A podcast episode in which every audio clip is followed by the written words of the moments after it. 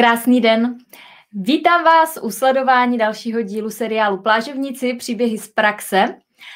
Tyto rozhovory vysílám živě ve čtvrtky na Facebooku a ve skupině Podnikání z pláže a v záznamu si ho můžete vždy poslechnout na mém blogu nebo v podcastech na Spotify a iTunes. Do jednotlivých dílů tohoto vysílání zvu absolventy mého kurzu Podnikání z pláže, kteří kurz úspěšně dokončili a vybudovali si svoje funkční online podnikání. Vídat tady můžete experty z nejrůznějších oborů a vždycky si povídáme o tom, jak tu profesi, znalosti, zkušenosti, příběh přetavili do svého online podnikání a jak jim to vlastně celé funguje.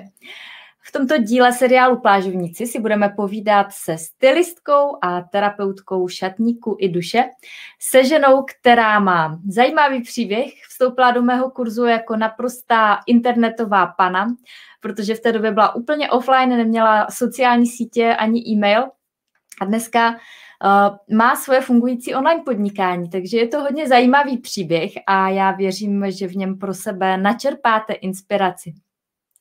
Já ještě na začátek eh, představím sebe i podnikání z pláže pro ty, kdo mě třeba vidíte dneska poprvé. Mé jméno je Stáňa Stiborová, jsem autorkou projektu Podnikání z pláže a stejnojmenné knihy a online kurzu, ve kterém dávám lidem srozumitelné a funkční návody pro jejich online podnikání a zároveň je jemně vedu do hloubek jejich duše k objevení toho, kdo jsou, aby pak svými dary mohli obohacovat tento svět. Podnikání z pláže nebo taky online podnikání prakticky spočívá v tom, že svoje znalosti a zkušenosti vložíte do nějakého digitálního produktu, který může být třeba e-book nebo online kurz. A zároveň pravidelně a autenticky přidáváte hodnotný obsah na svůj web, na svoje sociální sítě. A díky tomu si lidé kupují ten váš digitální produkt um, kdykoliv, kdekoliv um, online a vy máte díky tomu být tu svobodu, být kdekoliv, třeba na té pláži nebo kdekoliv, kde to máte rádi. Samozřejmě se to nestane jen tak. Přes noc je zatím velký kus práce a překonávání překážek, tak jako v každém podnikání. I tady je potřeba máknout. No a jak se toho svého plážového podnikání zhostila žena, která je mým dnešním hostem, to se dozvíte už za chvíli. Já tímto tedy přivítám v našem vysílání Evu Bartákovou. Krásný den Zdravím všechny ještě jednou. Zdravím. Já tě poprosím, jestli se můžeš na začátek představit našim divákům. Já se jmenuji Eva Bartáková a jsem stylistka, terapeutka šatníku a duše. Uh, nevím, jestli to stačí takhle, nebo to jestli mám víc rozvést. Klidně stačí takhle. Já myslím, že na to téma se dneska podíváme do hloubky. Já se vždycky na začátku ptám, ve kterém roce si prošla kurzem podnikání z pláže a jak dlouho se tedy už online podnikání věnuješ?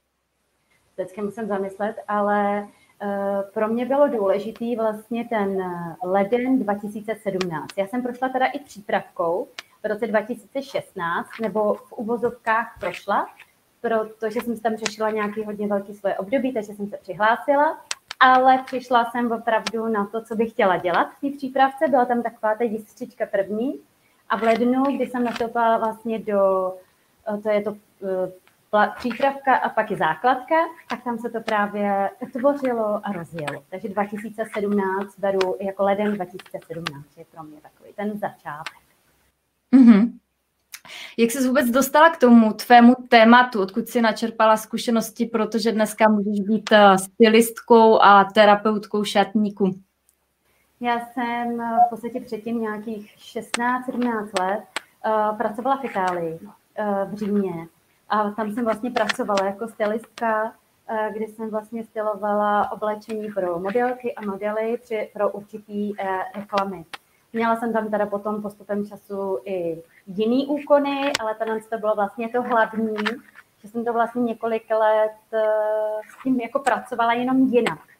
Jo, že oni mi vlastně vždycky zadali uh, zadání, bylo tam třeba uh, potřebujeme udělat reklamu, oblíkni a udělej vlastně koncept, udělejte koncept toho, aby ty lidi měli pocit, že tam chtějí být, že chtějí mít tady to na sobě, že chtějí tady to prožívat chtějí třeba takhle grilovat, chtějí se takhle cítit, chtějí mít tuhle emoci, že jsou třeba na pláži a potřebují k tomu tyhle boty a tenhle svetr a protože jinak se prostě nebudou tak pohodlně cítit. Takže já jsem vlastně vždycky pracovala s těma emocema a s těma barvama a ladila jsem to. A teď to vlastně jenom těm ženám dávám uh, skrz její duši to přirozeno. Jo, tam to vlastně bylo takový, jako že, že jsem vždycky věděla uh, pocitově, jak to vytáhnout, aby to vlastně někdo chtěl, ale bylo to na zakaz. Takže tak. Hmm. Evi, řekni mi, kdo to vlastně je terapeutka šatníku?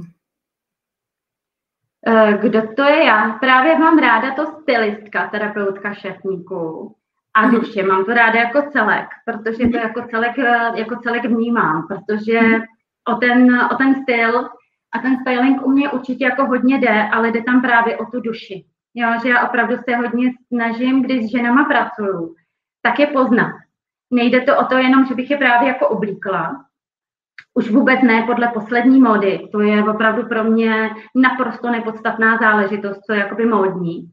Takže uh, mám takový soupis otázek, abych vlastně přišla uh, na podstatu té ženy, co má ráda. A ona mi vlastně, jak mi odpovídá, tak mi odpovídá a ani sama vlastně neví, co má ráda, nebo ví, ono to v nás je, my všichni víme, co máme rádi a co nemáme rádi, jenom nás nenapadne na ty otázky si zodpovědět a zamyslet se nad nima. Takže vlastně já, když jim takhle jako přirozeně si povídáme, tak ono z toho vlastně vyjde ten jejich osobní styl. Takže tam je proto tady tam ta duše a potom podle toho začneme vlastně, my si potom pouštíme do šatníku, protože v tom šatníku to je. A začneme se vlastně dívat, jaký oblečení tam je, jestli to opravdu jako souzní s tím, co ona mi řekla. Třeba právě dneska jsem byla u paní a tý se pořád držím, protože tam chci mít ženskost, romantičnost, ale i takovou jako extravaganci. Jo, takový, uh, takový trošku rebelství. Ono vypadá, že to nejde dohromady, ale vlastně jde. A ono k tomu stačí třeba k tomu celému outfitu dát červený křiklavý boty. Jo, potom třeba šperk něco, co úplně to jako rozzáří a je naprosto nepřehlednutelná. Takže eh, co se týče toho, jak bych se popsala, je to vlastně najít tu jedinečnost té ženy ten opravdu, jak se tak jako úplně banalizuje, osobní styl, proto je osobní. Je každý, každá žena, každý muž a každá žena, se budeme bavit o ženách, má ten svůj osobní. Může být samozřejmě něčím podobný tomu druhému, ale vždycky je tam něco, co je úplně specifický. Taky máme všichni si něčím podobný povahy. Jeden je introvert, ale každý introvert je jiný. Každý extrovert je jiný, jo, takže jako, a tak je to stejný s tím oblíkáním, protože tam máme tu svoji osobní a jedinečnou esenci a já se ji pokusím vždycky vlastně v té ženě najít. Zatím se mi to jeden, dva, tři vždycky povedlo a pak ji do toho postupně oblíknu. Aby ona se cítila dobře, ale hlavně, aby svůj šatník i pochopila, pochopila ty barvy a neučila se to automaticky ve svém životě používat sama. Mm-hmm. To zní opravdu zajímavé. Ty jsi teďka zmínila, že vlastně chodíš živě k těm lidem, a, ale zároveň jsi ty své zkušenosti přetavila do online podnikání. Takže jaké digitální produkty máš v souvislosti s tím, eh, co vlastně děláš? Tak mám jeden online kurz eh, zdarma, pětidenní online kurz. Eh, to je týden pro váš styl. Tam právě si věnuju postavám, protože to je taky takový jako důležitý téma zjistit si svoji postavu, pak i takový ty barvy, jak se ladit šperky, jak se s tím vlastně začít jako hrát a začít se jako objevovat. Tak to je jedna věc. A pak mám svůj čtyřtýdenní online kurz, takový komplexní online kurz, jmenuje se Šatník z duší, co sluší. A tam se komplexně věnuju všem tady těm tématům. Je tam osobní styl, ale je tam i návrat právě sama k sobě, takový to opravdu, takový to nacítění se zpátky na sebe, je tam samozřejmě třídění šatníků, je opravdu velmi komplexní, že si, já věřím, že když vlastně takhle na dálku online se ty ženy projdou uh, tím online kurzem zdarma a pak tím placeným, že se opravdu dostanou uh, k sobě a najdou si ten osobní styl a ještě to už ke všemu ve skříni bude vidět a zůstanou tam ty kousky, které tam mají být. Takže jde to určitě i takhle na dálku. Protože ještě máme uzavřenou Facebookovou skupinu, že mi můžou napsat e-mail a já se s nimi různě jakoby ještě propoju takhle vzdáleně. Evi, na tvém příběhu cesty k online podnikání je fascinující jedna věc. Ty jsi asi jediný člověk ze všech těch eh, tisíců lidí, kteří prošli mými kurzy, který do kurzu vstoupil s tím, že do té doby byl offline. Ty jsi neměla e-mail, neměla si sociální sítě. Mm-hmm. Je něco takového v dnešní době vůbec možné? No, mně to přišlo v té době samozřejmě tenkrát přirozený, takže když jsem právě pracovala v Itálii, tak jsem to v Čechách nepotřebovala, protože vlastně v Itálii, tím, že to není můj jazyk, tak jsem samozřejmě vždycky měla sekretářku, takže když jsem něco potřebovala, tak ona to vlastně vyřizovala přes tu firmu. Takže já jsem diktovala, ona psala, takže e-mail nebyl potřeba. měla jsem menší děti, takže nikdo se mnou neměl tu potřebu komunikovat vlastně e-mailem tady v Čechách. A když to bylo potřeba, tak já měla kamarádky dvě a ty vždycky něco objednali a objednávali to skrz svoje e-maily. Jako respektovali to i opravdu takhle jako všichni že mě se prostě do toho nechce. A sociální sítě, prostě Facebook, mě to prostě přišlo nebezpečný, lidi mi přišli závislí, uh, vůbec jako jsem si říkala, Ježíš Maria, proč? Jako lidi se mají stýkat a nedělat. To vlastně jsem nechápala, že se dá i jako přesto podnikat, a čím jsem vůbec nepřemýšlela. Takže to bylo velmi jednoduchý. A pak jenom to bylo jako fascinující, když jsem se seznámila s člověkem tady v Čechách, a, a on ten člověk jako si mě chtěl pak jako vygooglit. a mu říká, ale to není možný. Jsi jediný člověk, který neexistuje. Jako, a to říká, no to je, a vlastně mi to až tenkrát jako došlo, že to je asi jako zvláštní. Že si mě vlastně nemohl, že po mně, říká, hele, po tebe neexistuje jako stopa. No, ale dřív to pro mě bylo jako normální, tak. Mm-hmm. Jak se teda dostala do mého kurzu, když jsi nebyla na internetu a co tě k tomu vedlo? Jaký byl tvůj záměr? No, eh, to, to není úplně jako, že příběh eh, do tvýho online kurzu, protože já jsem, eh, prostě to byla doba, kdy jsem se tak jako různě sebe vzdělávala a teď jsem vyhledávala kurzy, ale ne tvého ražení. a prostě kamarádka, tady jako sousedka mi prostě řekla, Mm, nějak jsme si povídali a ona mě vlastně doporučila tvůj online kurz. Ještě tu přípravku. A jelikož on jako pracuje jako v takové té duchovní sféře nebo duchovní, uh, já nevím, jak to říct, ale myslím si, že snad je to duchovní, uh, duchovní sféra. Já nevím, kdo ji zná, tak je to právě Teriska Kramerová, a, a, takže jako jestli znáte tu její práci, tak já to nechci dobře popisovat. A ona mi řekla, hele, to je super kurz, do toho se přihláš. A já jsem si samozřejmě myslela, že to je nějaký seberozvoj, jako že tam, já nevím, třeba konečně se teda naučím dobře meditovat, to je super, protože to byl můj sen.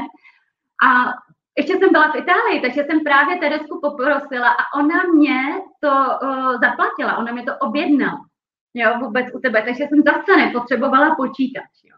A vlastně až pak jsem zjistila, že teda potřebuju počítač, takže ještě na tu přípravku jsem měla opravdu starý. A až vlastně potom jsem začala skánět jako nový počítač, jsem pochopila, aha, tak to je něco počítačového. Takže takhle, no, díky, jeden, dva, tři, díky té eh, díky tý Terese a té mojí uh, opravdu otevřenosti, že jsem věřila, že to bude něco, co mě prostě pomůže. A taky pomohlo, jenom úplně jinak. No a jaký byl tvůj záměr? S čím jsi do toho kurzu vstupovala? Co jsi vlastně chtěla, jako když už jsi teda věděla, že to není jenom o seberozvoj, ale že tam no, bude něco s počítačem. Přípravce, zaplať pánu, že jsem vstoupila trošku jako do té přípravky, tak tam vlastně to opravdu zase teda musím říct, že to bylo u Teresky, která mi řekla, hele a nechtěla by se s tím tady jako v Čechách jako živit? A říkám, a jak, jako tady, jako, já jsem říkala přece, protože já jsem vlastně vůbec nechápala, že někdo, jak jsem prostě ty roky byla v té Itálii, že někdo vlastně jako potřebuje třeba s oblíkáním pomoc. To, co dělám teď, jsem vlastně vůbec nechápala, že by to někomu mohlo uh, sloužit. Přece každý ví, jako, uh, jo, prostě přišlo mi to, uh, ale v té přípravce jsem najednou jakoby viděla, že to asi jako úplně každý neví. To je tolik let, ještě si mi napsala, to vypadá jako super téma.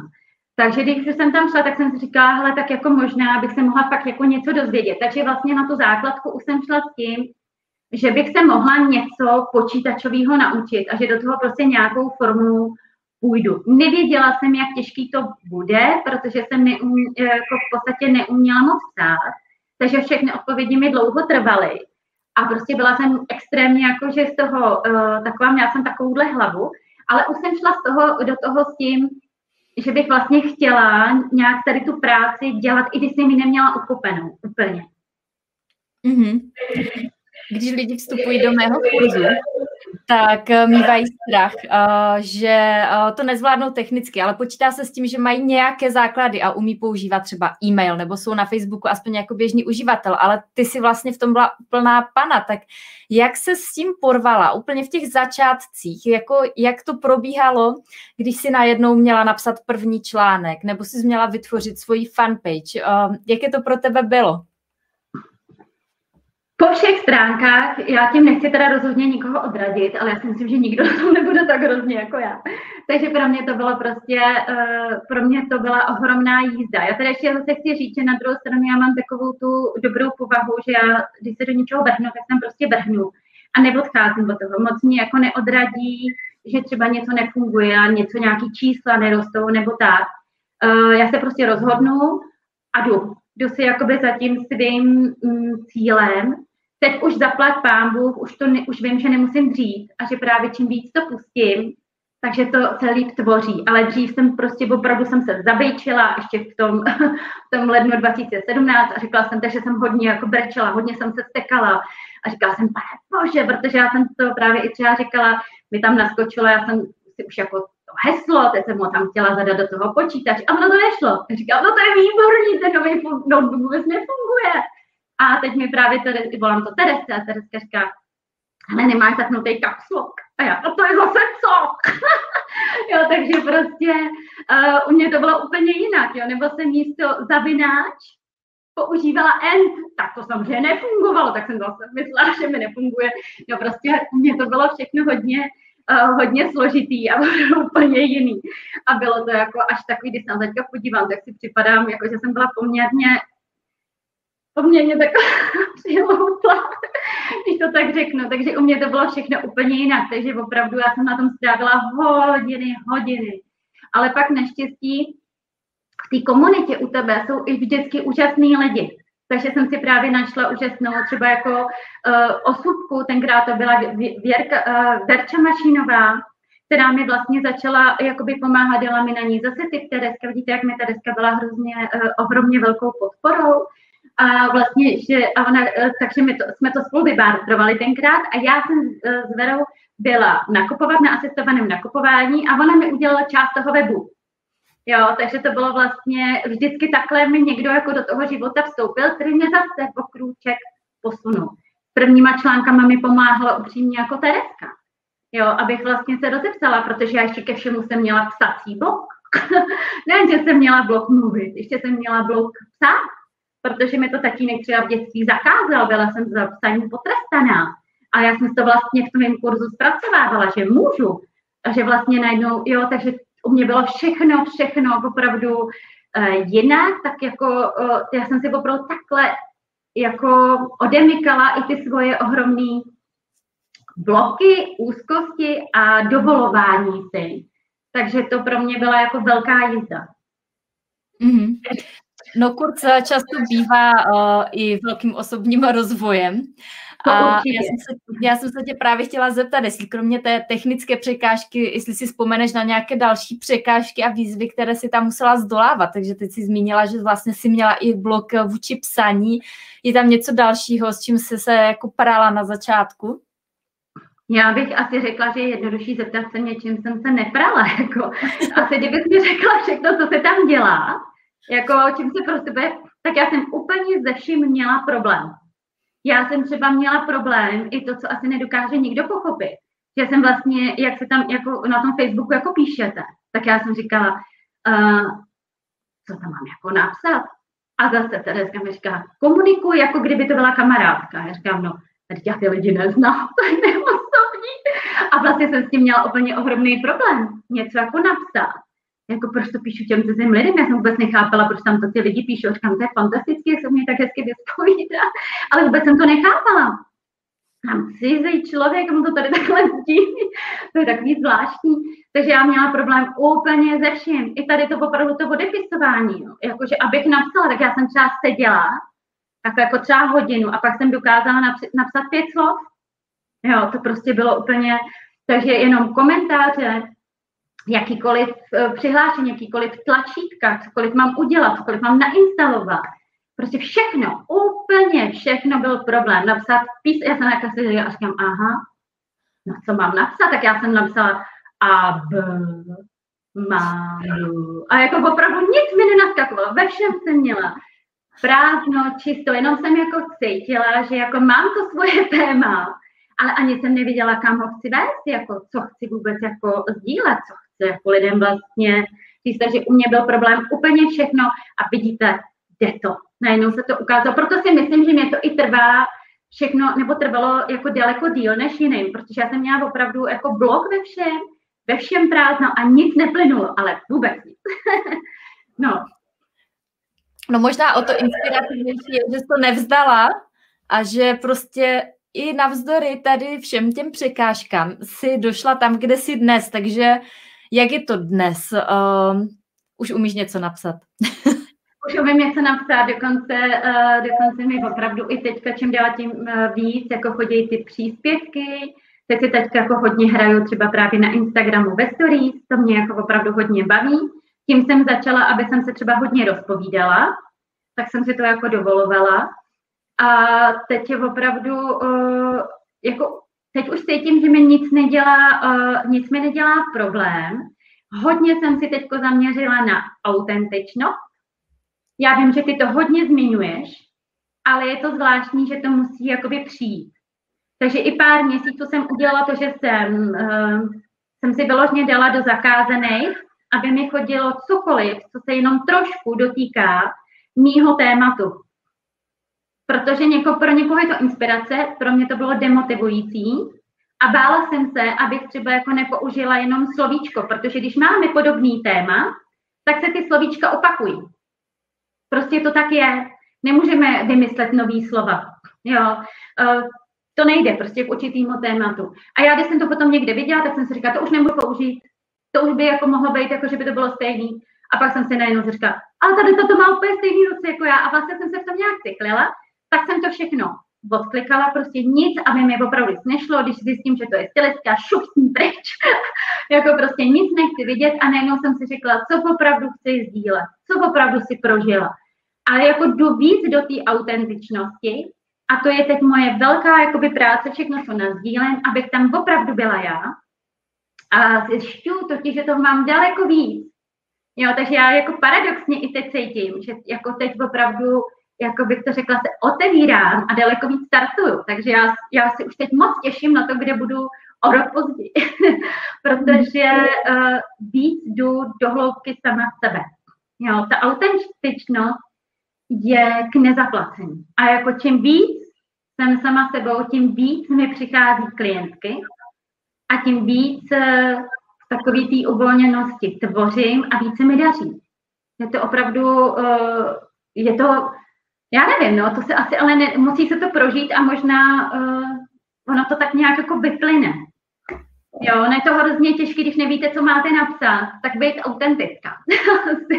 jako když je tam ten blog, takže pro mě je to hodně velký téma teď eh, bylo ta autentičnost a stále na ní jako opravdu hodně pracuju, takže i třeba přepisuju texty a v tom textu i třeba nechám jako uh, slovo, který není úplně třeba spisovný jo, aby to bylo, abych to byla já. A nebo dokonce jsem třeba i něco vystřelila, když jsem pouštěla do světa teď vlastně ten online kurz čtyř, čtyř týdení, tak jsem ho dala tak jako marketingově a pak jsem ho smazala a napsala jsem příběh a tam jsem to vlastně dala. A když jsem to srovnala, tak opravdu ten druhý měl daleko víc sdílení a daleko víc lajků. Jo, než vlastně uh, ten, který byl marketingový. No, já jsem ráda, že to říkáš, protože uh, ta autenticita rozhodně je základem toho, aby člověk uh, působil na lidi sympaticky a aby vlastně přitahoval ty lidi, kterým má opravdu co říct. Když si na něco hrajeme, tak uh, pak jako se sice možná zalíbíme více lidem, ale v okamžiku, kdy objeví, kdo doopravdy jsme, tak potom už třeba si řeknou, a to vlastně není nic pro mě a jako nestanou se z nich klienti. Myslím si, že být sám sebou je velmi podstatná složka online podnikání. A já jsem se tě chtěla zeptat, jak dlouho ti teda trvalo, než jsi z těch prvních kručků přišla do stabilních kroků a věděla si, že teď už eh, jako cítíš, že ti to online podnikání nějakým způsobem funguje, nebo pokud ti teda funguje, tak můžeš říct i jak funguje, jestli je pro tebe příjemným příjmem, nebo je to spíš okrajová záležitost, nebo jak to vlastně máš?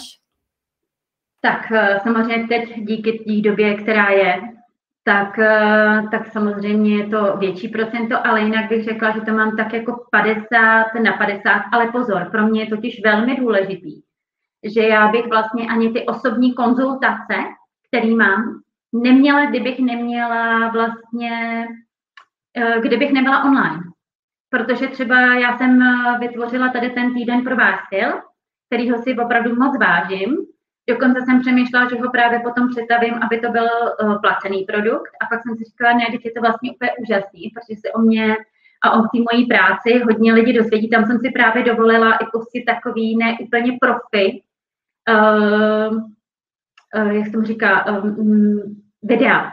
Jo, takový jako, uh, a nebylo to takový to přesně, jako že někdo přišel, opravdu jsem se jako natočila sama, nebo mě natočil jako syn, a já jsem tam poprvé mluvila bez čtečky, bez ničeho, takže tam jsem si říkala, že tam je opravdu nacítění takový tý, takový tý mojí osoby.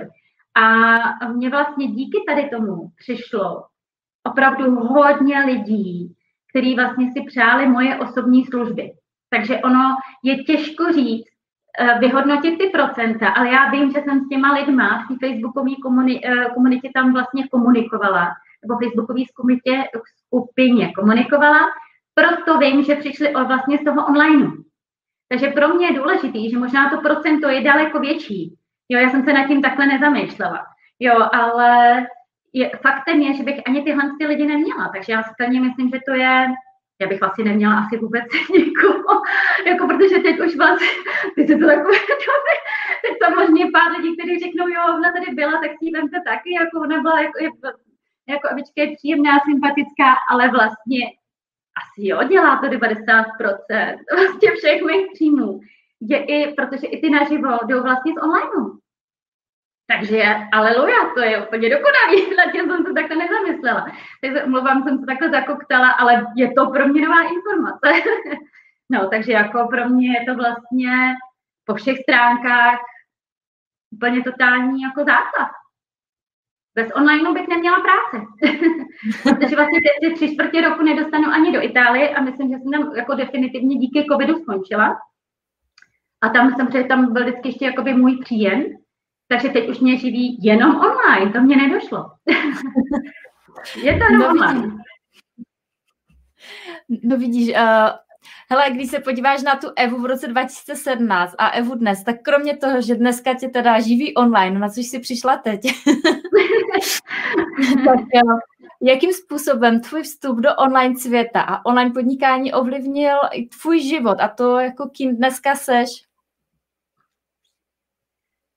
Uh, já, já musím říct, že hodně. Že mě se teda ale jako vůbec život kompletně překopal.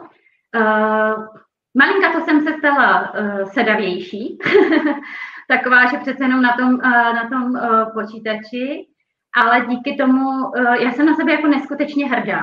To je jako fajn, protože já bych nikdy, nikdy neřekla, že jsem toho schopná. Jo, protože opravdu já jsem vždycky říkala, že nenávidím počítače, nenávidím techniku, nikde se to naučím, je to prostě příšerný, jako po všech stránkách. Takže uh, já samozřejmě sama sebe vidím hodně jsem se uklidnila, šla jsem víc do sebe. Já si myslím, že i tady ten projekt mm, se mi hodně změnil. Jo, že opravdu já si díky tomu daleko víc stojím jako sama za sebou. Jo, protože samozřejmě tam přešlo ještě různý jakoby seberozvoje, ale ten tvůj mi hodně pomohl, že nejenom jsem zjistila, že vlastně můžu komunikovat takhle na dálku s někým. A vlastně není to divný. A vlastně víc jsem se zamyslela na to, eh, nad tím opravdu, kdo jsem a co chci. To bylo jako super, jo. A vlastně super je, že já díky tomu teď opravdu dělám něco, co miluju a co mám ráda. A nevěděla jsem vůbec, jak ráda to mám.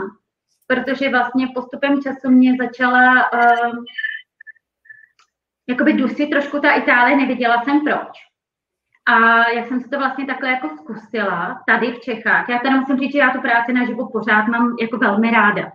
Já, já jsem kontaktní, mám ráda kontakt s lidma a oni se tak jako otevřou úplně jinak, takže samozřejmě pořád jako cítím, jak je to důležitý. Jo, protože oni dost často se mě i bojejí, když tam přijdu.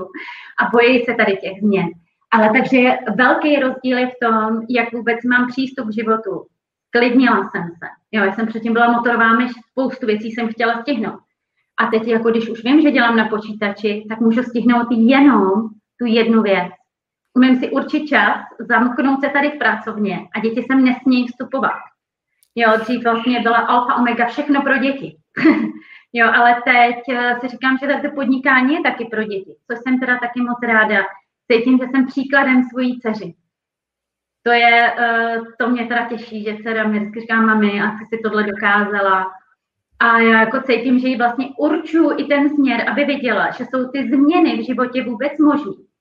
Že může docílit něčeho, co chce, ale musí si se tím stát a musí pracovat a pilně pracovat. Já vždycky říkám, že můžete být úplně vším, čím chcete, jenom prostě musíte na svých cílech pracovat. To mám hodně od tebe, ale dala jsem si to do toho života a je to úplně super. Tak já jsem tak vděčná, že jsem s tím začala, protože i cítím, že vlastně to hodně dalo, teď mluvím o dceři, protože je starší a e, ten, ten syn to jako vidí, ale nedokáže to tak ještě nacítit jako ta dcera. Takže po všech stránkách jsem jiným člověkem, mám velký respekt z toho, že když teď něco vidím, tak vím, kolik je zatím práce.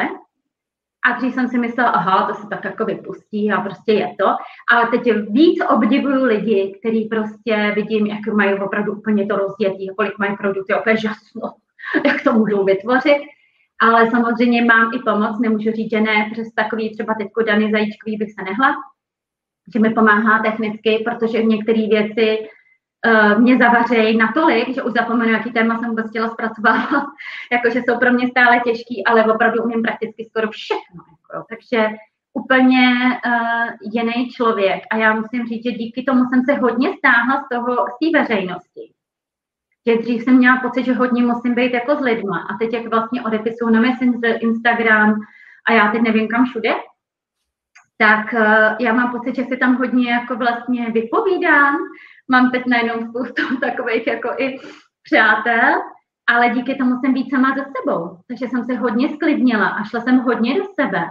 A o to víc vlastně potřebuji procházku sama ze sebou a být víc sama ze sebou, než kdykoliv předtím. Takže je to pro mě vlastně až jako meditativní, ale jak říkám, hlavně mám, jsem na sebe hrdá a jsem ráda, co jsem mohla předat, nebo předávám té dceři. To je jako pro mě jako tak důležitý.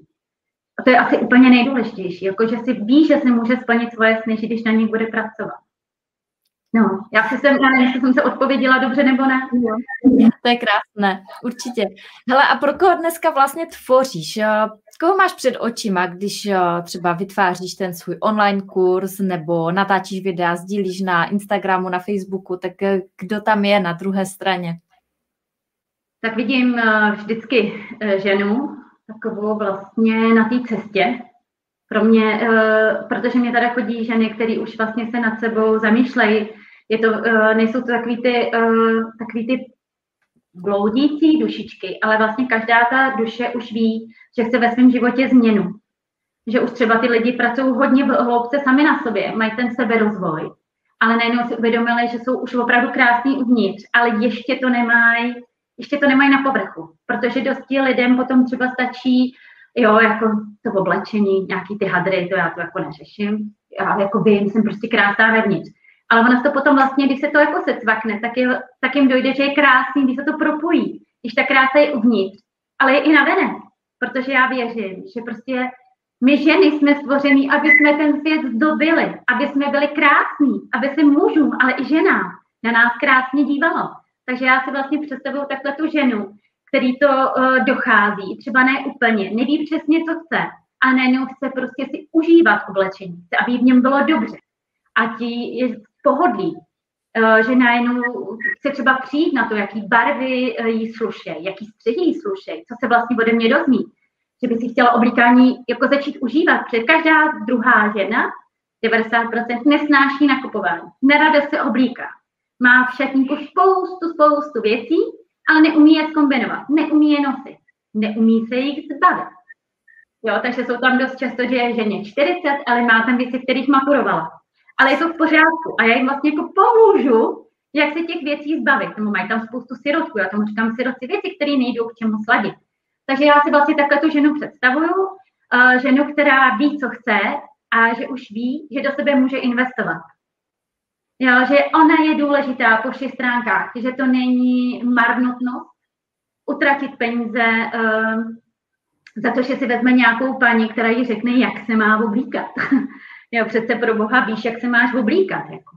Ne, nevíme. Někde jsme byli od toho odpojení, protože nás to někdo uh, dost často neučil. Já vždycky říkám, že za to můžou komunisti. Oni nám to všechno vzali.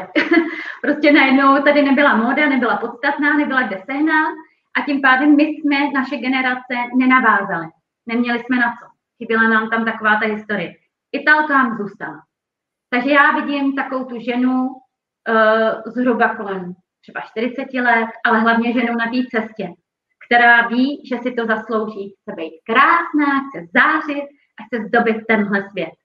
Pro všechny. Protože já i říkám, že je krásný, když se na nás cizí muž usměje nebo žena, ale my nemusíme být vulgární. Ale je to naše poslání. Je to krásný, pro boha, já se tak ráda podívám na jinou ženu. A protože si říkám, to je krásný, jak ona třeba jde a jak je sama za sebou spokojená, že jí to sluší. A je dáme úplně jedno, kdo to sleduje, jestli máme XXS nebo XXL. Jde o to naše vnitřní nastavení, je to vlastně stejné jako s tím podnikáním stání. Tak takovouhle ženu vidím. Ženu, která ví, že to zaslouží a chce, chce se cítit takhle krásně. Takový ten komplexní malíček. Mm-hmm. To je samo o sobě velmi inspirativní, řekla bych. Mm, já mám poměrně dost otázek týkajících se přímo tvého tématu, ale než se k tomu dostanu, mám jednu poslední týkající se online podnikání. A to, mm, jakým způsobem se vlastně o tobě lidé dozví? Jaké způsoby patří k tvým oblíbeným, když jde o online marketing? Do čeho vkládáš nejvíce energie? Tak, to musím říct, že to mám uh, teď opravdu velmi, uh, velmi nově. U mě to Uh, já jsem si opravdu takový velký dítě udělala ten týden pro váš styl. Tam opravdu asi věnuju nejvíc, nejvíc té svojí energie, protože tam se vytvořila krásná i komunita těch žen, takže je tam takový, taková velká důvěra a já vlastně mám pocit, že tam ty ženy mě nejvíc poznají. Ale teď mě začal bavit hodně Instagram. Takže jsem si řekla, a je to opravdu pro mě nový, tady to sebezdílení. Já si myslím, že to jde opravdu s tím, jak jsem ti říkala, ta autenticita, strašně špatně se mi to vyslovuje, tak vlastně díky tomu eh, měním si ten způsob té komunikace vlastně na tom Instagramu a tam najednou mám pocit, že můžu sdílet úplně jinak. Je to tam víc otevřený. Takže já mám Instagram, ten mám ale opravdu velmi nově, ale je mi příjemný a mám vlastně tady tu, uzavře, tady tu facebookovou skupinu a to jsou asi dva teď moje největší, eh, největší eh, kanály, kde vlastně komunikuju úplně nejvíc a pak vlastně šatník z duší, co sluší, ale ten mám vlastně úplně nový. Jo, takže tam teď vlastně těch žen, eh, že není takový množství, jako, je, jako mám samozřejmě tady v tom týdnu pro vás, který existuje už vlastně rok. Jo, a tam opravdu si ty ženy hýčkám, aby, aby vlastně poznali, kdo jsem. A je mi to tam příjemný, cítím se tam opravdu jako doma a cítím se tam v bezpečí, takže i když třeba nějaká žena má pocit a malinka to jako zautočí, tak oni se mě všichni tak hezky zastanou, že než začnu komunikovat, tak je tam takový hezký prostředí. Třeba, no, tak to, se mě, to mě moc baví. To mě moc baví. Takže zatím hmm. Mám takhle, takhle, no. Ale vím, že chci postupovat eh, dál, dokonce jsem právě i si řekla, že bych chtěla změnit úplně mailing, abych ho vlastně vypouštěla nějakým jiným, takovým tím právě spontánním uh, projevem, ale to mám opravdu v plenkách, jo? že si vždycky říkám, jako, že tam to neplyne tak jednoduše, ale tady ty dva, ty mi už plynou, plynou právě jednoduše. Hodně mě baví storísko, hrát si s ním, tak jako ho vymazlovat. no, tak a zatím takhle stačí. Mm.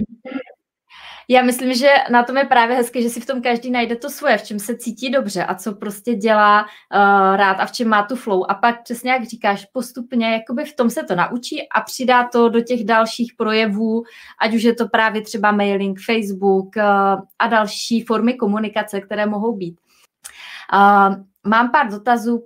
Ano, ano, ano, zapnu tě. Se právě vrátila tady uh, ještě k tady tomu tématu, co se mě ptala já vlastně mám velikánskou, velikánskou radost, protože mě se to, eh, já jsem si teďko dovolila i tak nějakým způsobem jako ustát. To jsem si nikdy nedovolila. Jsem vždycky měla pocit, že musím jet a že musím jako pracovat. A tak jsem se tak jako posklidnila a ona se mi začala ta cesta úplně jinak vytvářet. Takže já v podstatě jsem ráda za to všechno, co, co už mám za sebou. Tak samozřejmě už se cítím jako jistá ale začínám si poměrně dost vlastně jet úplně novou cestu. To je pro mě jako důležitý. Jak jsem říkala, jako opravdu, že chci, abych tam byla hodně já, tak jsem si říkala, že právě měním si uh, způsob komunikace, textový, uh, mluvě a najednou z ničeho nic mi právě přišlo a tam do toho vkládám teď hodně taky, že si vytvářím dokonce vlastní značku oblečení. Kdyby se měla to zeptala před čtyřmi měsíci, tak mě mi vůbec nenapadlo, že bych to chtěla. A ono to najednou přišlo a začíná se to právě tvořit. Takže, ale zase by to nebylo, kdybych neměla ten online. Jo, takže opravdu všechno tohle jde krásně dohromady. Takže a já o to víc právě si to chci hezky naučit, abych to vlastně pouštěla tak velmi přirozeně. Takže to chci říct, jako je to úplně bomba. Online svět je bomba, kdy se umí hezky uchopit a člověk si dovolí i zastavit. A v tu chvíli vlastně bych to řekla, ten výrobní pás i zastavit, protože když ho najednou jako pustíte, tak se divíte, co z něho se vysype. Jo, tak to je taky hodně důležité. A za to taky děkuju, protože všechno tohle z tobě neexistovalo. tak. No, eh, to je to, co vždycky lidem říkám, že chcou jako vlastně vymyslet celé to svoje podnikání předem. A já říkám, hele, to nejde vlastně vymyslet celé předem. Je potřeba prostě jít kruček po kručku a ono se ti to postupně začne otevírat. Já taky, když jsem začala s online podnikáním v roce 2013, tak jsem jako neměla vizi podnikání z pláže. Když jsem začala s podnikáním z pláže se základkou, tak mě vůbec nenapadlo, že budu někdy dělat nějaké navazující kurzy. Prostě se to postupně vlastně otevíralo ta cesta a nabalovalo se to na sebe.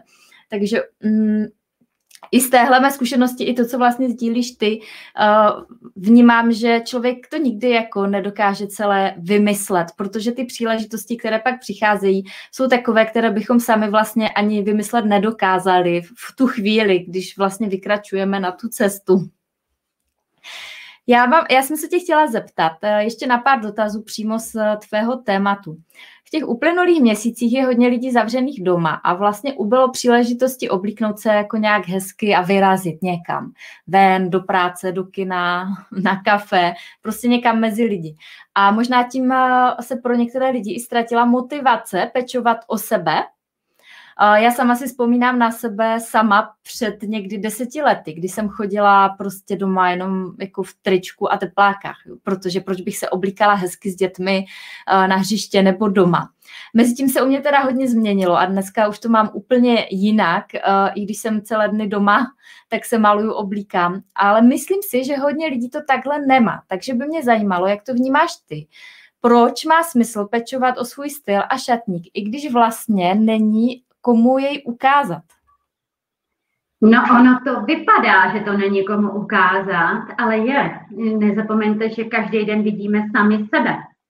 Jo, každý den vidíme sami sebe v zrcadle a já musím říct, že stoprocentně funguje to, že vlastně Vemte si, teď je ta doba těžká. Pro někoho je opravdu ještě extrémně těžká, jsme pořád doma a teď ještě, když budeme opravdu chodit nehezky oblečený, podíváme se do toho zrcadla, kterým ho prostě občas projdeme, tak je to opravdu úplně zděšený. A já, když jenom trošičku někdy jako jdu dolů, pak se vidím, tak mi najednou připadá všechno daleko horší. jo, protože to už jako, jak já ještě ke všemu vypadám, jo. Takže vlastně tam si dáváme tak nějakou pomyslně, nám to zvedá náladu, to oblečení opravdu zvedne náladu. A za to, když to bude prostě vytahaný, nehezký, to nemůže zvednout náladu, absolutně nikomu. Naopak to všechno vypadá horší, je to daleko uh, na tu hlavu takový jako depresivnější. Jo, za to, když se opravdu hezky oblíknete, tak si řeknete, je, yeah, to je prostě najednou, já nevím, přijde pošťačka, jdete vyníst odpadky, tak to najednou má úplně takovou, eh, já nevím, cítíte se líp, já schválně si to zkuste vzít si takový jako nehezký oblečení. Podívat se do zrcadla, nacítit si tu svoji energii a pak to prostě schodit, vysprchovat se, stáhnout si třeba nějak hezky vlasy, udělat si třeba jenom řasenko, vzít si hezký oblečení. To neznamená, že budete mít boty na podpadku a plesové šaty, ale hezký oblečení. A podíváte se do zrcadla a najednou ta energie je opravdu úplně někde jinde. Takže vidíte sami sebe, to za prvé. Vidí vás vaše děti. A ať jsou to synové, ať jsou to dcery, jakýhokoliv věku, tak věřte, že já přesně tohle to probírám se svými klientkami. A jedna z otázek je, jak to měla maminka ve vašem dětství. Jo, a tam se mi to hodně ukazuje, no jo, mamce na tom nikdy nezáleželo, jo, mamka to měla tak a tak, anebo naopak, jo, jako opravdu stejně jako vlastně děti přebírají to, jakým způsobem mluvíme, tak, eh, tak vlastně přebírají i ten náš jako vzhled. Je to opravdu, my těm dcerám dáváme, ačkoliv třeba s námi chvíli nechtějí mít v určitém věku nic společného, ale tak si to načtou. Jo, načtou si, jak ta mamka chodila oblíkaná, jako jestli jí opravdu na tom oblečení záleželo nebo ne. A oni si to sebou do toho života nesou ale i ty synové. My jim tam ukazujeme level té ženskosti. Jak ta žena má vypadat. Jo, jestli o sebe dbá nebo nedbá. Takže vidíte se sami, vidí nás naše děti a tím jsme opravdu neskutečně velkým vzorem. Já den co den, i opravdu, protože už jdu kolikrát ženami i do hloubky, že vlastně se dostáváme do takové fáze meditace, kde já vlastně to rozebírám, proč to ta žena tak má, jo, proč třeba uh, jsem měla klientku, která chtěla být jako rebelka a pak jsme zjistili, že ona chtěla být rebelka jenom proto, že jí maminka vždycky chtěla mít nažehlenou. A ona nechtěla rebelovat oblečením, ale vlastně díky tomu, aby se jí postavila a ukázala, vidíš, že já můžu? Takže my jsme opravdu velkým vzorem pro naše děti, ale ono to nevypadá, ale až když vyrostou, tak, to, tak se to projeví. My je i nechtěně ovlivňujeme. Jo, já nevím, určitě stání máš dcery, tak jako ze začátku je oblíkáme my, a my jim určujeme, jak budou vypadat. Takže když jim nutíme, aby chodili bošklivě oblíkaní doma nebo v teplákách, a teď na tom vůbec nezáleží, no tak oni si to nějakým způsobem nesou do toho života. Jo, a když mi ženy řeknou, že nemůžou nosit hezký oblečení, protože teď každý den vařej, tak máme dámy zástěry. Zástěra je úžasná, úžasná a používejte ji. Já mám dvě, takže tím pádem pořád nosíte. Italky se nikdy nepřevlíkají nosí zástěry a na tu zástěru jsou hrdí. Jsou hrdí, že mohli rodině uvařit takovýhle úžasný oběd a ty muži je za to opravdu vždycky jim eh, poděkují. To je důležité. Jo, protože ona tu rodinu nakrmí. A ona díky to, že má tu zástěru, jde že to fakt vařila. A necítí se dehonestovaná, ale jako super. Ale taky samozřejmě ráda se zajde na tu večeři. Takže teď si myslím, že o to více to máme udělat pro sebe, aby jsme si zvedli náladu a o to víc mají ty děti šanci nás pořád vidět. A to se nebavím o tom, když máte muže, partnera, přítele, tak se na nás chce koukat. Všechen ten svět v té televizi to ji radši ani nezapnou, co se tam pořád jako probírá. No tak se dívá na vás, drahí, jako milí ženy, tak ať jste krásní, ať se cítíte dobře, jo, a prostě hm, rozzáříte právě pohled toho muže, když je tam s vámi pořád. Jo, takže jako pro mě o to víc na tom oblečení záleží. A hodně žen, s kterými pracují, tak si převedou část šatníku, to, co by nosili jako do práce, tak to nosí na doma.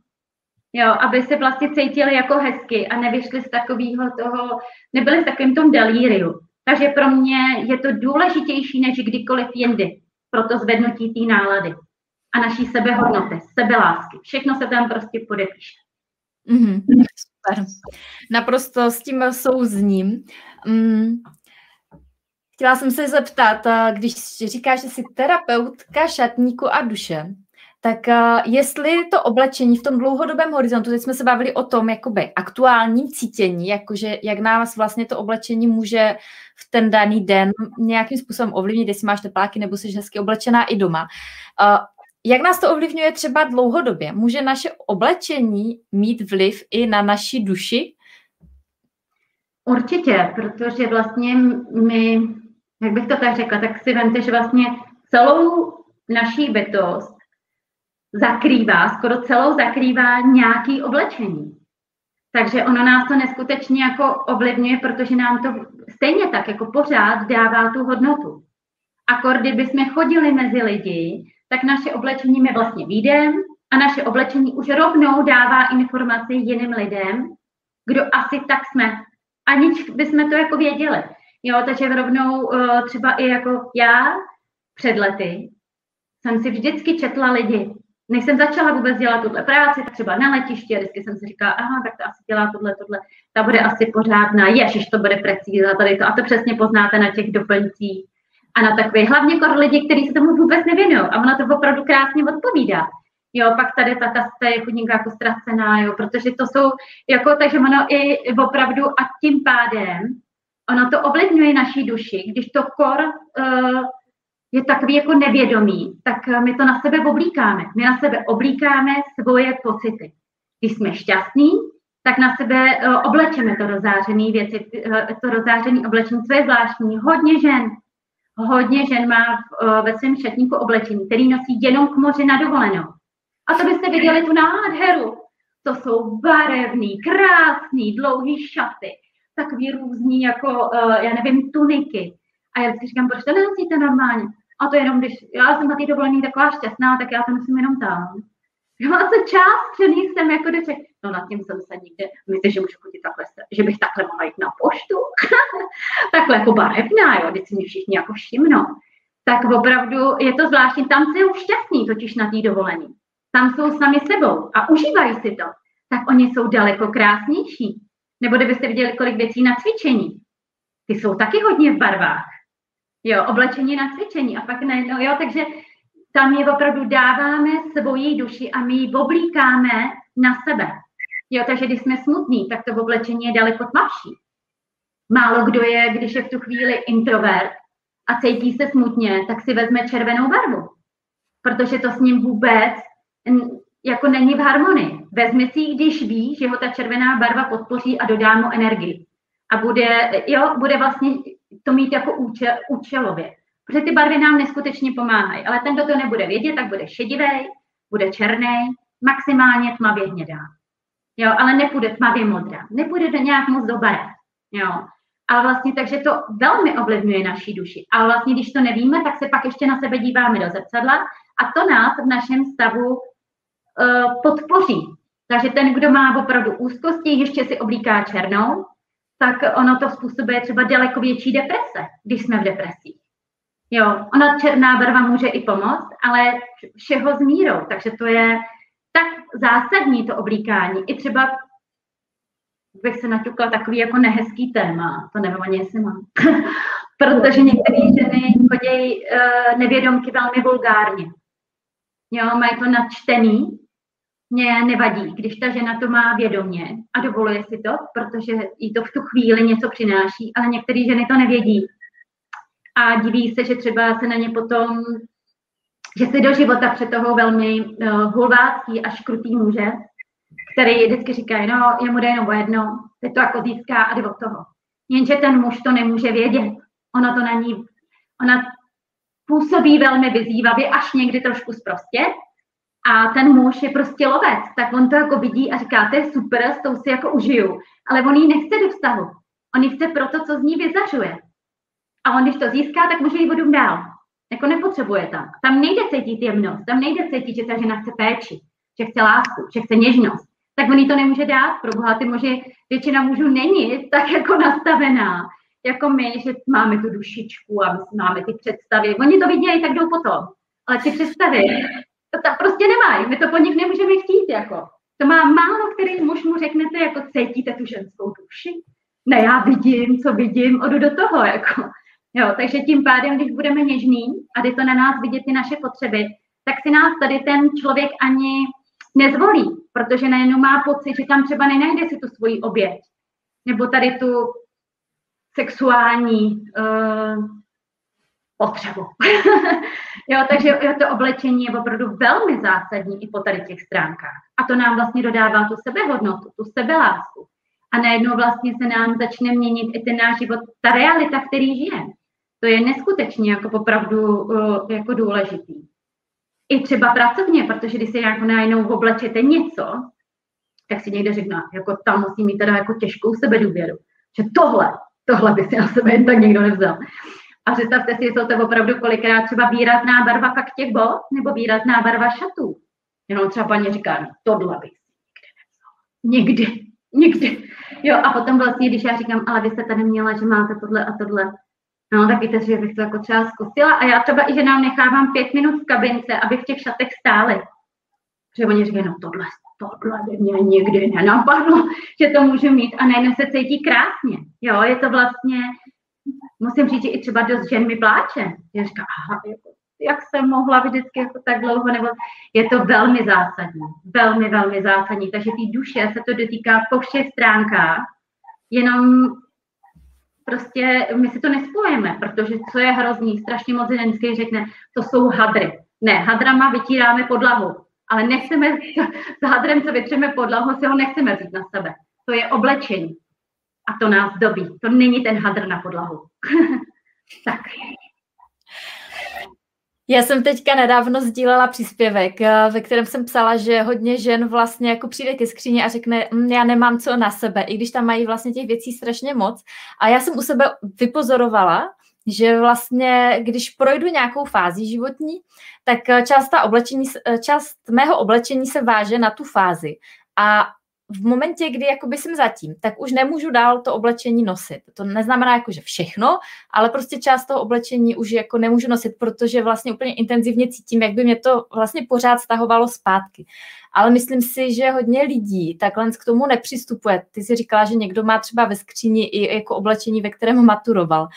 Mm, takže jak vnímáš tu obměnu oblečení i v tom smyslu, že možná někteří lidi si řeknou, že ale to je plítvání, jako že bych si třeba každý rok koupila něco nového, nebo mm, mají vlastně jakoby problém s tím, že by měli vyhodit něco starého.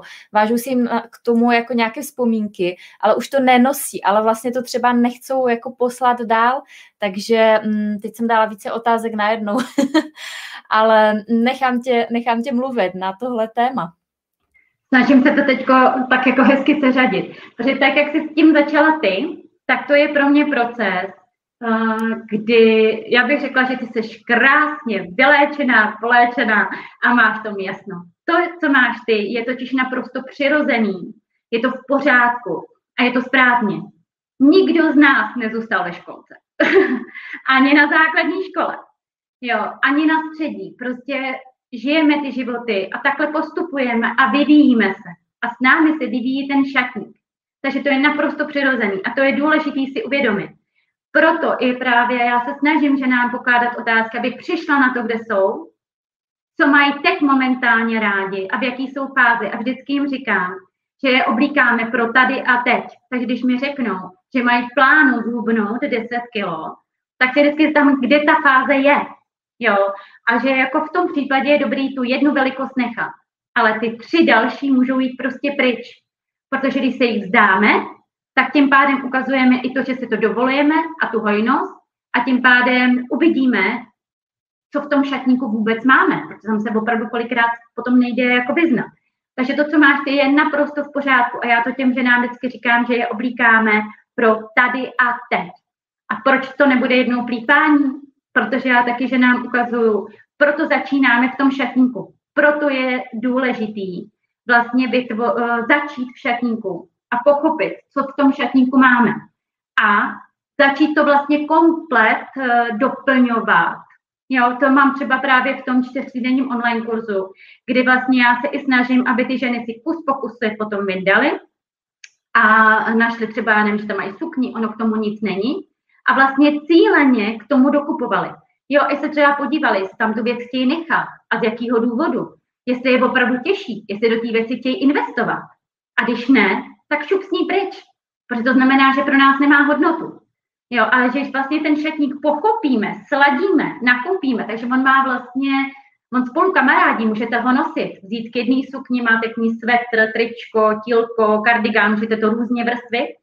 A tím pádem ho pochopíte a on jde dohromady. A když najednou vám přijde přesně tahle fáze, že se posouváte dál, tak vy většinou, jak jste přesně ty řekla, ty ženy málo která opustí celý šatník. Opustí vás třeba šaty, opustí vás střih sukně, ale zůstane tričko, zůstane kardigán, zůstane bunda. A vy vlastně už jenom cíleně dokoupíte tu určitou věc. Jo.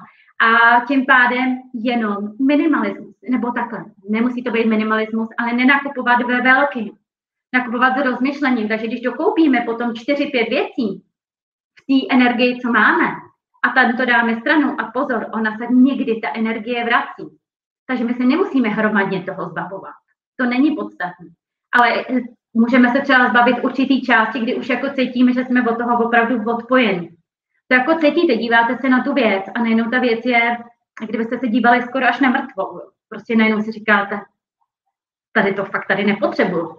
A jako najednou to šaháte a je to jako jídlo, který byste snědli, takže jste jako sytý, ale vlastně nevíte, co jste snědli.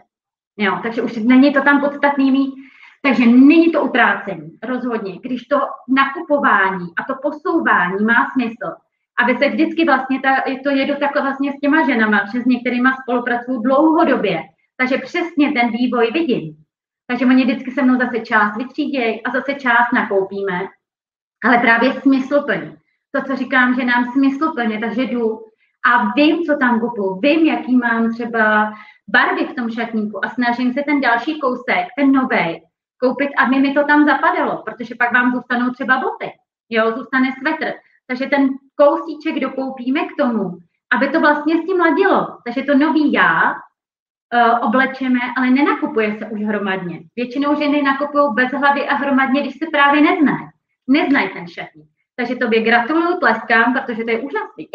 Jenom ještě právě ne, když ta energie nová přijde, my v ní můžeme být třeba jenom měsíc, tak si opravdu koupit jedno, dvě, tři, čtyři věci a nacítit si, jestli tam opravdu máme být. A když najednou jako cítíme, jo, tak si to můžeme koupit. A já ještě teda bych rovnou na to řekla, není to plítvání, když je to z přírodních materiálů.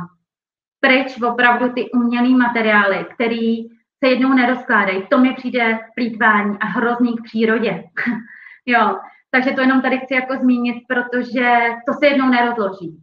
Ale my si jako dovolíme a měli bychom si dovolit, že to je přirozený se vyvíjet. A to oblečení se fakt vyvíjí s námi. A jednou to můžeme někomu darovat. Takže teď je to krásný, když dáváš pryč hezké věci. Tak i kdyby se to třeba mělo dát opravdu, já nevím, za pár kaček nebo uh, zadarmo. Kor, žena jako ty, když tomu napíše příběh, co tam všechno prožila, Ježiš, tak jako kolik žen by řeklo, je, jak si si načeknout tu atmosféru. Toho se dá udělat tak prospěšná věc, i třeba jako když ty to dáš jako k prodeji, tak to třeba vybrat, já nevím, na dětský domov. Jo, a ty peníze třeba investovat do dětského domova, to je krásný. Proč se toho jakoby uh, nezbavit? Nějaká žena, z toho, v tom bude zářit, bude krásná. Já dost často jsem potom dávala věci pryč, uh, kterými seděly, jenom já, mě to třeba škrtilo, už jsem si řekla, já už to nechci tak malý, jo, takový, jako aby šlo vidět, ale mám třeba úžasný uh, slečny, kterým to dávám, nemají tolik peněz, takže jsou za to rádi. A zdobí je to, takže já ty věci rozhodně nevyhazuju. Tak snad jsem na to takhle odpověděla, Stáň. Určitě. Mě ještě zajímá, uh, jestli bys mohla něco říct na jedno téma, které, um, které se týká jakoby původu toho oblečení, a to v tom smyslu, popíšu, jak to mám já. Myslím si, že to může být pro některé lidi jako taky zajímavý pohled. A já jsem takový člověk, který jako rád žije mimo ten mainstream, a nemám úplně ráda, když mě jako strhává dav. A vlastně to cítím i na tom oblečení, kdy vlastně jako pro mě je velmi těžké jít do nějakého mega obchodního domu a jako vybavit tam svůj šatník. Samozřejmě nějaké věci si člověk koupí v eh, tom obchodáku, takové ty jakoby doplňkové, ale jako to nosné, to jako většinou já hledám u nějakých jako tvůrců, kteří jako vlastně do toho oblečení taky něco vloží, nějakou, jako nějaký kus sebe. A často jako nějaké handmade věci, a nebo si to vozím z cest. A mám kolem toho právě takovou jako teorii, že jako i takhle nás to oblečení může ovlivňovat vlastně tím svým původem, jestli je to jako hadr z Číny, který tam jako připlul s miliardami dalších, anebo je to něco, co tady jako ušili české ručičky. Zajímalo by mě, jak to vnímáš ty? No pro mě je to aktuálně opravdu veliký téma protože to je právě přesně věc, která ke mně potom najednou, najednou nějakým způsobem přišla, jak ty říkáš, já ne, nechci odsvaknout, obchodní domy. Ale to mi teda musím říct, to mi velmi přines teď i tady ten eh, čas, kdy jsme jako zavřený. A najednou se víc jako nakupuje online. A mně prostě přišlo spousta uh, opravdu za ten rok takových těch českých tvůrců. A není na to, není na to, protože ta energie je značná a hlavně některé to oblečení. Prostě nechci jako úplně teda jako ženy nějakým způsobem vyděsit, ale je to tak, prostě ty věci jsou kolikrát jako našemu tělu toxický. Jo, protože opravdu, jak říkám, umělý materiály, oni nedýchají na tom těle. To tělo, vemte si, že ho máte jak ve skleníku jako prostě v nějakém foliovníku spíš než ve skladníku. Jo, takže to tělo nedechá, potí se. Uh, teď vlastně tady ty nekvalitní uh, materiály, když máme na sobě, tak uh, ono to způsobuje i jako dost uh, zdravotních problémů. Já jsem právě zítra to ještě hodím do výběru. Sdílela spodní prádlo. No tak to bych dala jenom, už opravdu zkuste si nacítit od českých tvůrců, protože jak já říkám, tak vlastně naše říká vagína, nevím, jak to řekne hezky, tak je to vlastně jako otevřená ústa ženy a ona dýchá. Takže když ji koupíme ještě všemu neskvalitní spodní prádlo, tak ona to všechno dýchá a z toho jsou opravdu hodně zdravotních problémů. Já jsem se nad tím před lety vůbec nezamýšlela, opravdu nezamýšlela. Pak jsem, mi to úplně došlo, že jsem dceři vyměnila spodní prádlo okamžitě, aby ho měla ne v bavlně, ale v biobavlně. Protože my tohle můžeme udělat pro své dcery. To je asi to nejzásadnější, co bychom měli dcerám udělat toho je tolik zdravotních problémů z těch levných uh, kalhotek. Jo, to je prostě opravdu i bavlna, taková ta opravdu levná, tak je hodně pěstovaná, takže je hodně napuštěná pesticidama. Jo, je to opravdu, a teď vemte, že když toho oblíkáme na spaní celé to tělo, jo, tak to tělo takhle dýchá a to všechno absorbuje do sebe. Proto říkám, a pro mě to spodní prádlo je úplně nejdůležitější. A to opravdu musím říct, zítra to budu mít ve stodiskově výběru, jsem teďka asi tři dny za sebou sdílela tak to je opravdu, a našla jsem uh, nějakých sedm českých tvůrců, který opravdu šijou, je to bambus a biobavlna. Takže pro mě jako opravdu, když chceme něco udělat pro svoje zdraví, je to, některé věci jsou uh, dražší, ale právě to je to zpomalení toho nakupování. Takže když si nekoupíme uh, 20 věcí, koupíme si tři, ale kvalitní. Děláme to pro svoje zdraví, pro svoje tělo, pro planetu, jak jsem říkala, protože to je neskutečně jako zásadní, tady ten, uh, jak to řekla, takový to hromadný nakupování. Já jsem se dokonce dočetla, že kdyby to šlo tady tím stylem dál, takže za deset let oblečení zavalí Ameriku. Ano, to opravdu není kam dávat. Největší odpad, já jsem si vždycky myslela, že to musí být auta, tak největší odpad je oblečení. Říká někdo, kdo se oblečením živí. Jo, takže to je velmi podstatný. Máme úžasný český tvůrce, nejde to od jo, aby se to prostě uh, někde, já nevím přesně, šijou to tam malí děti, jo, nebo prostě lidi, kteří jsou 10, 12, 13, 15 hodin v práci. To přece nechceme to nás podporovat. Jo, takže když ty český tvůrci tady jsou určitý věci, musím říct, ještě sehnat nejdou. Jo, uh, takže ano, jdu do toho řetězce, aspoň se dívám na ten materiál a jdu to tam s ženama nakoupit, protože všechno se sehnat nedá. Jo, jako opravdu nedá. Třeba víc jako bunt nebo sak nebo kapátů. Není takový výběr. Takže do toho obchodního domu jdu, ale přesně, když už nevidím ty možnosti, jak podpořit nějakého českého tvůrce a koupit si něco, co prostě tady bylo ušitý s láskou, jo, a úplně v jiný energii. Ty lidi tady nebudou pracovat 16 hodin za úplně nějaký mrzký peníze. Takže jako je to opravdu veliký téma, ale i pro tu planetu. A já bych opravdu chtěla apelovat, to ty to píšu úplně jako všude. To, co to dělá s naší kůží, já jsem třeba měla lidi, ty mají různé alergie a pak se velmi divějí. Uh, já, že mám tu berážku, to svědí, já se podívám do toho šetníku, ne, že je to všechno úplně uplý, ale je to všechno z umělého materiálu. Jo, ale ani nevidím jako řešení v tomto najednou všechno globálně jako vyhodit spíš, když už to je, tak to nějakým způsobem užít, ale podívat se, jestli to opravdu nám to dělá dobře. Nemůže, jako když potom svítí sluníčko, tak se to zapařuje, to oblečení. Jako je to velmi, velmi podstatný. A přírodních materiálů je opravdu velký uh, výběr. Hodně lidi znají jenom bavlnu. A to je další věc, který se třeba věnují v tom čtyřdenním online kurzu. Že opravdu tam popisují ty materiály, co nám to přináší, proč bychom do nich měli jít, ať je to tencel, málo známý, model, málo známých, z toho budu šít já. jo, pak je to biobavlna, bambus, proč vlastně, takže i to třeba je jeden den v tom kurzu, jsou ty materiály a tam mám od žen právě velký aha momenty, že to vůbec nevědí, že to nezná. Takže veliký, já to velmi podporu, tak jak to máš ty, máš všechno velmi zdravý. a jako úžasný, protože tak to prostě je, vědět, kdo zatím stojí a nese to úplně jinou, uh, jinou energii a jinak se v tom vlastně cítíme. Ono je zajímavé, že spousta lidí vlastně uh, nakupuje z biobavlny třeba jako pro miminka nebo pro malé děti. A celkově jako vlastně pro děti uh, jsou lidi schopni kupovat kvalitní všechno, jídlo, oblečení a tak, ale sobě si nedopřejou. Uh, nicméně myslím si, že ty děti můžou být v tomhle jako docela dobrý otvírák, aby si člověk řekl, tak dopřeju to teda i sama sobě. Další kapitola pak určitě jsou teenageři, protože tam jako hrajou roli nějaké modní trendy a určitě eh, tam jako do jisté míry máma musí zasáhnout. U nás je jako velké téma právě ty materiály, i když ne vždy se mi to daří uhlídat. Eh, všimla jsem si v komentářích jedné eh, takové zajímavosti o teenagerech, kterou jako vnímám taky. Možná bys k tomu mohla něco říct. Možná nás poslouchají další mámy teenagerů.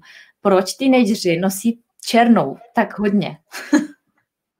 No, to já musím říct, že je naprosto, ale naprosto přirozený. Neměli bychom jim to brát, protože, jak jsem právě říkala, černá barva stahuje ty uh, lidi do sebe. Jo, a oni ty, uh, vlastně ty teenagery procházejí, uh, to je, to je, jak bych to řekla, zkusit to nacítit tak, jako když porodíte dítě. Tak teď ty všechny ty orgány máte tak jako stranou a ono se to všechno vlastně jakoby vrací a teď máme ty hormony až nad hlavou, protože se to všechno vlastně vrací na svoje místo a to zase nemůže pochopit žádný muž. Ale je to velmi náročný, jo. takže máme výkyvy, po, výkyvy opravdu jakoby nálad, e, nemusíme se někdy úplně poznávat. A teď vlastně tohle prožívají ty teenageři. Oni vlastně dlouho nás poslouchají, jsou pod nějakým vedením a teď najednou něco u nich v té hlavě jim říká, hele, pojď jinak, udělej to jinak, kašle se na ní.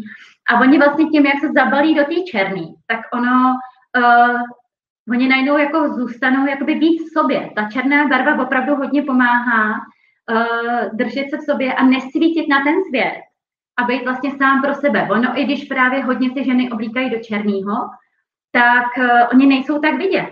Oni s vámi lidi tak nekomunikují. Jste hodně špatně čitelní. A to ten teenager potřebuje aby jsme v nich nečetli. Já mám taky teenagera. jo, a protože to je pro ně dokonalý, když oni vlastně nevědějí, co vy si myslíte. Jako co oni si myslí, takhle. Jo, a to je vlastně pro ně úplně skvělý. Najednou je tolik lidí neoslovují, neobtěžují, jenom ty lidi, co je znají. Jo, takže jako dovolte jim to, všichni z toho odejdou. Jo, je to jako třeba někdy náročný, že jsou jako černý můry, ale oni to potřebují a nezůstanou v tom, já vždycky říkám, kdyby to bylo to nejmenší, že budu chodit rok v černý, tak budíš, hlavně když nezačne kouřit a pít. Jo, to jim neublíží, to není toxický. Jo, to je jenom prostě nějaká jejich jako vyhraněnost, protože opravdu jim to nechá, vemte si třeba módní návrháři, aby se nerozstylovali. Tak když se podíváte uh, na přehlídky, tak skoro každý tam je v černý, nebo malíři, takový všechny co dělají, takový tak hodně používají tmavý barvy. Jo, protože oni se vlastně stáhnou do sebe a najednou mají ten prostor uh, pro to tvoření. Jo, já hodně vycházím vždycky jako armány, protože tam jsme jako vždycky hodně byli, tak ten vždycky měl černo. Černý jednoduchý triko, sako, prostě jako opravdu ty tvůrci hodně jdou v těch tmavých barvách. Nějaký tady ty zářivý, samozřejmě jsou výjimky, ale většina z nich jdou do tmavých barev. Takže proto, protože chtějí, aby jsme v nich nečetli a měli ten svůj prostor. To je hodně pro ně podstatné. Evi, eh, je ještě něco, co bys chtěla dodat, než se rozloučíme? Že ti moc krát děkuji eh, za tvoje pozvání, protože to bylo moc fajn, protože já teda opravdu nevím, jestli jsem to řekla, ale jako nebo dostatečně zdůraznila, že opravdu ty, tvůj online kurz, ale i tvůj muž, jste mi velmi, opravdu velmi změnili život, protože díky eh, vlastně jak je ta střední, tak tam je natáčení videí. Tak to jsem se potila, klepala, malé se vám rozbila mikrofon, bylo to nepoužitelné, bylo to něco příšerného, když jsem to viděla, vypadala jsem tam jak malá psychopatka, měla jsem všude takhle mokrý koláče, bylo to hrozný a teď prostě vysílám přirozeně, baví mě to a je mi to příjemný, takže moc krát, moc krát děkuji, naštěstí jsem nic nerozbila, nic nezničila, ale použít to nejde, Doufám, že to ještě někdy najdu, protože to je úžasný, opravdu uh, úžasná vzpomínka, která mě dřív děsila. A ještě bych chtěla ženám říct, takže jako za prvé, doporučuji tvůj kurz, protože to je úžasný. Jo, je to velká cesta, jak ty říkáš, velká dřina, ale stojí to za to a vy stojíte za to a je super, když se s vámi potom člověk může potkat naživo a takhle si to i jako zkusit. Už se těším, že zase někdy bude to vaše uh, naživo, jak to vždycky bylo v tom červnu, to, to mě bavilo. To bylo jako fajn, kdyby to někdy ještě jako bylo, jestli, jestli nás ještě takhle někdy pustí. A všem ženám přeju, co teďka se dívají, aby se rozhodli, že budou zářit na ten svět, že si to zaslouží. Na doma, na ven, že prostě nějaké věci se teďka třeba podíváte do toho šatníku a řekneš, tak ty jdeš pryč. Tohle si já, ani muž, ani děti nezasloužíme. Tak takhle bych to asi skončila. Já ti moc děkuji, Evi. Dneska jsme si povídali o tom, jaká byla cesta k plážovému podnikání mého dnešního hosta Evy Bartákové, která před lety vstoupila do online podnikání s nulovými zkušenostmi s online světem, bez sociálních sítích, bez e-mailu, nicméně s velkou zásobou zkušeností a znalostí ze svého oboru a dnes je předává dále. A má fungující online podnikání, co by stylistka a terapeutka šatníku a duše. Dozvěděli jsme se zajímavé informace mm, z jejího tématu, bylo to velmi inspirativní a já jsem moc ráda za tenhle čas, který jsme společně strávili. Od nás je to pro dnešek tedy vše. Mějte se krásně a žijte příběh, který chcete vyprávět.